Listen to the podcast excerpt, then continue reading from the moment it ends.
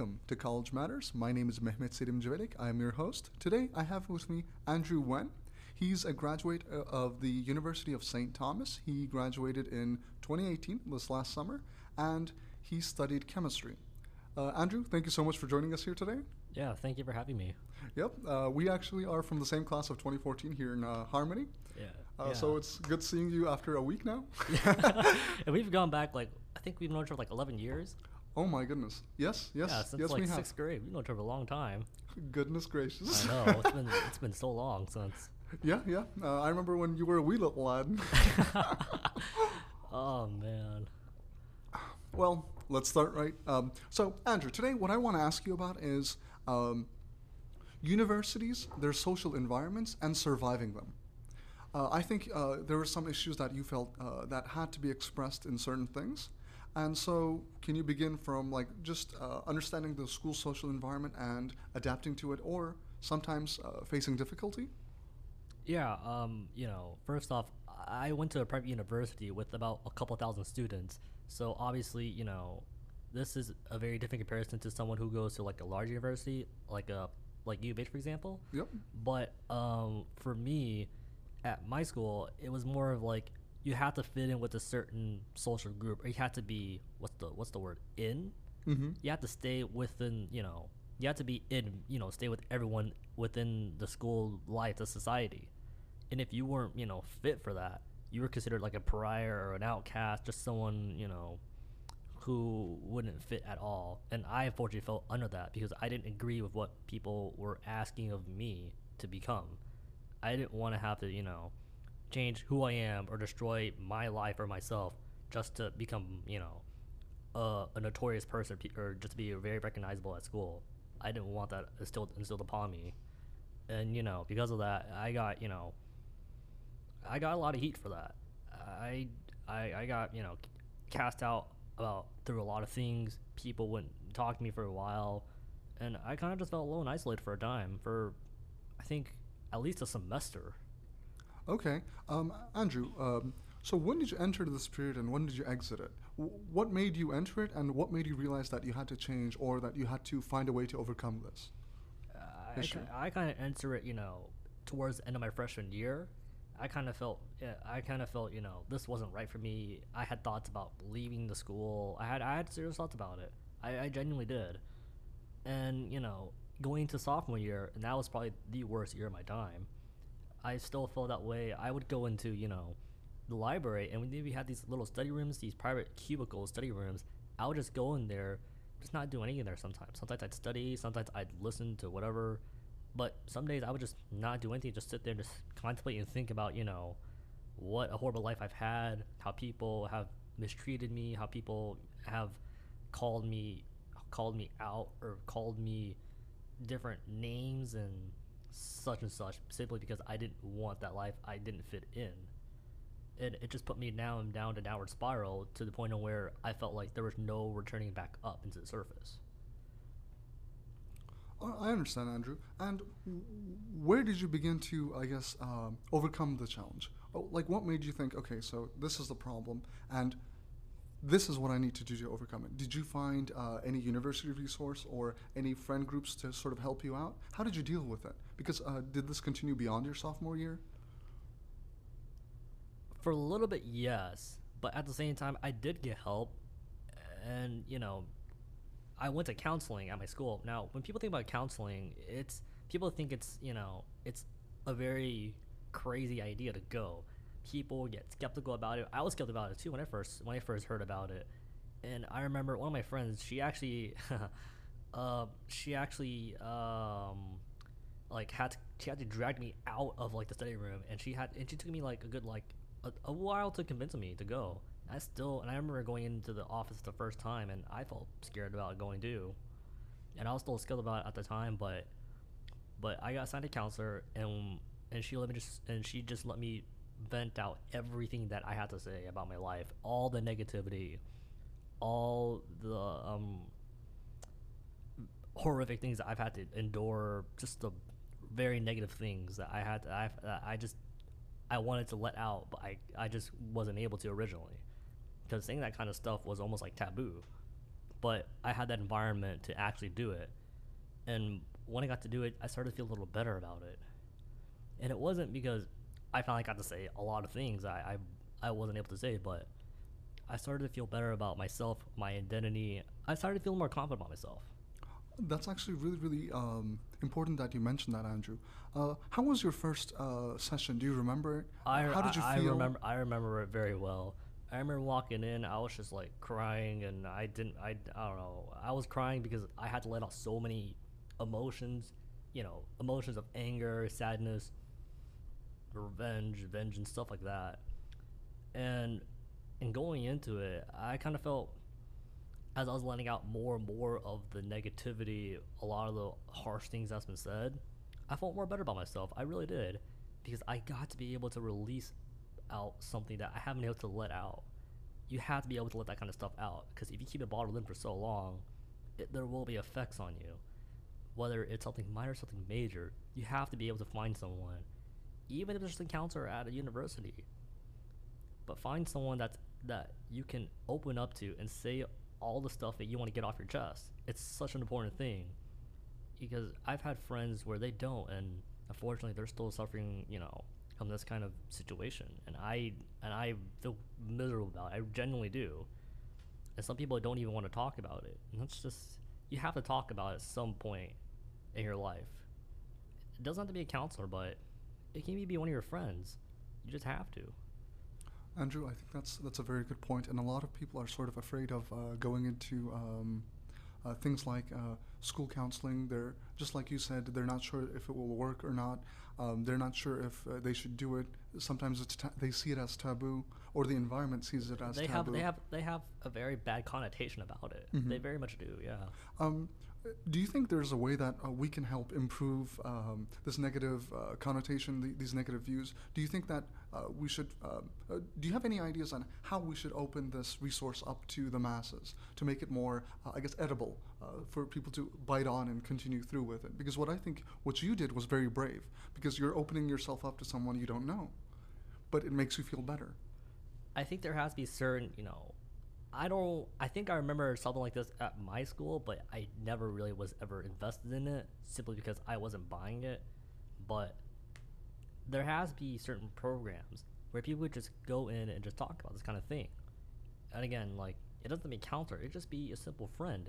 And it's important to build that foundation of friendship, friendship um, within the environment of the school that you're going to, and and if you have like i'm not talking about friends that you just ask just to uh, you know just to get their homework answers or their test answers whatever it is. But real friends that stick by you for what three to four years that will listen to everything that you have to say. And once you do that if you do it repeatedly numerous times you'll feel a lot about better about yourself. You will feel better about yourself because you know because a you're letting out stuff that that uh, that you've been wanting to say but you never got the chance to. But b you know you have friends you can count on. And i got friends i fortunately was fortunate enough to have friends i could count on even though through all this uh, through all the things i've been through i have friends you know that i still talk to i really still do over at, over at my college. And they have stuck by me through everything and i'm, and I'm grateful to have that i genuinely am. Um, uh, that's that's once again another very very uh, good point. Having a, a strong social, a strong and stable uh, uh, social friend network that you know keeps you, uh, I guess, sometimes propped up even when you can't do it yourself. Um, Andrew, here's my question um, about this um, whole uh, about your desire to want a uh, an environment. Do you think that we should set up things like um, or do you think that universities need to set up uh, programs where it's literally the entire function of the of the the club is to provide a social environment so that people can befriend, like um through conversation, through dialogue, uh, a safe environment where everyone can open up and sort of uh, help help each other along. Is this sort of what you're looking for? And do you think it's a necessity that we have programs like this? I think it is an absolute necessity to have programs like this. It's a shame that you know some universities don't have this kind of pro don't have this kind of program. It's important for every student to get involved in everything. Because at first, when I first came to the school, I wasn't involved in a lot. I wasn't involved in many things. I didn't want to be part of everything. it, it just took so long for me to actually start being a part involved with you know my as my role as a student in the university. But it's important to have this kind of program where people just come in, conversate, have some you know social time with each other, you know, just to make people feel welcome. And it's not just about it's not just like simple like every hour, you know, an hour like a month. It has to be a continual thing because I know that you know, at least within my school, there are people out there who still feel this kind of resentment. Maybe they, don't want to talk about it, or maybe they just have a fear of it. But it's but once you do, you will start to feel better about yourself because of, of what you're saying or how much you want to say. Andrew, going back a couple of steps, you said you went to counseling and that really helped you out a lot. It, it really uh, allowed you to release this, like uh, the resentment, uh, the anger. Um, so here's my question: After you started going to counseling, were you feel, did you feel more welcome at the university? It's kind of a yes and no kind of answer. You know, in terms of overall university, yes, because I felt, um, you know, I felt more willing to talk to people, and people were willing to talk to me back, and that was great. But I also say no is because with counseling, it is a very general, broad, you know, it's a very broad thing, you know, what they say and what we talk about there. So when it comes to specifics, they'll help you out with specifics, but sometimes they won't know everything about, you know, what you do in your life. It depends. The choice is what you say. And there were certain um, areas of the school and certain fields that I still didn't feel that welcome with.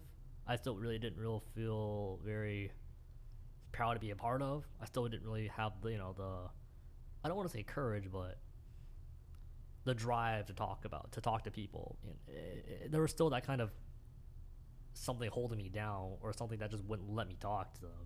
And I could and I still have that kind of fear too today, but but um, it's something that's that just it's kind of a it's kind of a tricky thing to talk about. It's a tricky situation. So I still feel mixed about it even today, but but eh, I think that it still does nonetheless counseling does improve your life regardless. But I'm not saying you but you know that deep down there will never be a perfect result in ever, in anything. That's just a straight fact in my opinion. I understand.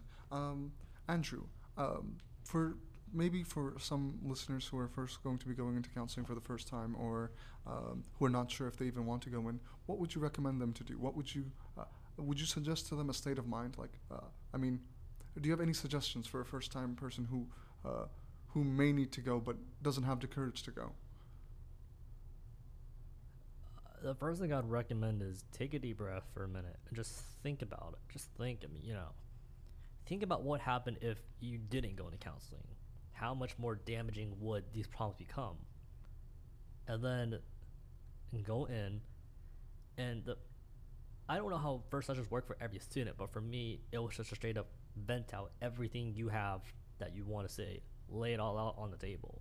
And I vented out as much as I could on that first day. And just keep doing that until you're at a point where you can no longer stop. Wait, until you can stop, until you can have nothing more or nothing else to say. You're finished with everything or for mostly everything. And then and then start building start repairing everything that you said with your counselor. It's a slow process yes because i stayed from let's see my sophomore year to the end of my time i stayed for about three years. I'm not ashamed of that. I seriously am not ashamed of that. I'm more gracious about it i'm more proud of the fact that i stayed three years of counseling just to make sure i'm i am more stable but i'm also a better human being because of it but first off, you have to be you have to be aware of what happens around you if you don't go, but also find a way to take away the stigma of, you know, of what counseling is not really. There's always that fear and stigma of going because people think that it's counseling is you know for people that are it's for people that aren't you know that aren't I don't what's the word sane. Mm-hmm, mm-hmm. People think that's what counseling's for, but it's not. No, people called me insane, but nah.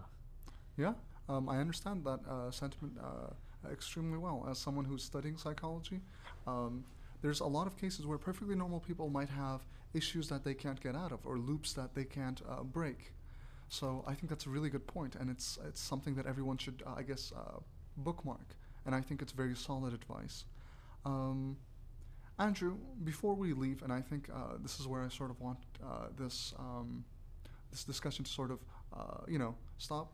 Um, well, not stop, but like, you know, uh, I think I think your points are really well made and really well rounded, and I think um, you know this point, uh, like your last point on your suggestion should be like the you know, like the um, like a good uh, I guess ending note. But here's my question: Do you? Oh well, here's yeah, here's my question. Would you recommend who would you recommend to be our guest for next time? Do you know anyone who would make a really good guest? Um, do you know anyone who would offer us uh, nice insight? It could be anyone from uh, uh, uh, like Harmony's old alumni. Oh man, there's so many. I've been around the Harm since for like 12 years. yeah, yeah. I think, oh, sorry, eight years, but I've, I've Uh-huh. known Harm since like since I was like 10. Yeah, Mhm. 10. I've known him for a long time. Um, Any suggestions? Anyone that comes to your mind when you think, all right, this person would be a cool guest or would have something uh, very insightful to share, just like what you did today? I don't know anyone specifically, but it comes generally. I think we need people from, you know, people. I think we need a further discussion and more of a further conversation about this kind of uh, uh, kind of uh, topic Mm-hmm. because it's it's considered you know a topic that people won't want to talk about. It's it's a topic that's very. It's it's something that it's very it's very recluse. And people and I think people should be more willing to open up about this. It's not something that people should fear. It's something that people should embrace, embrace more and more. So I would think it's it's better for people to you know, to come here and talk about this kind of situation, what they feel is important to them when it comes to this, and and I think at the end of the day, it'll make them feel better about who they are, and it'll definitely confirm, you know, that it helped them out. The idea counseling helps them out. Andrew, thank you so much for your time. Um, uh, this was the program for today. Uh, my name is Mehmet Selimjuric, and today uh, our guest was Andrew Wen. Uh, he talked about uh, uh, understanding social environments and overcoming challenges. thank you so much once again, Andrew. We hope to see you guys next time.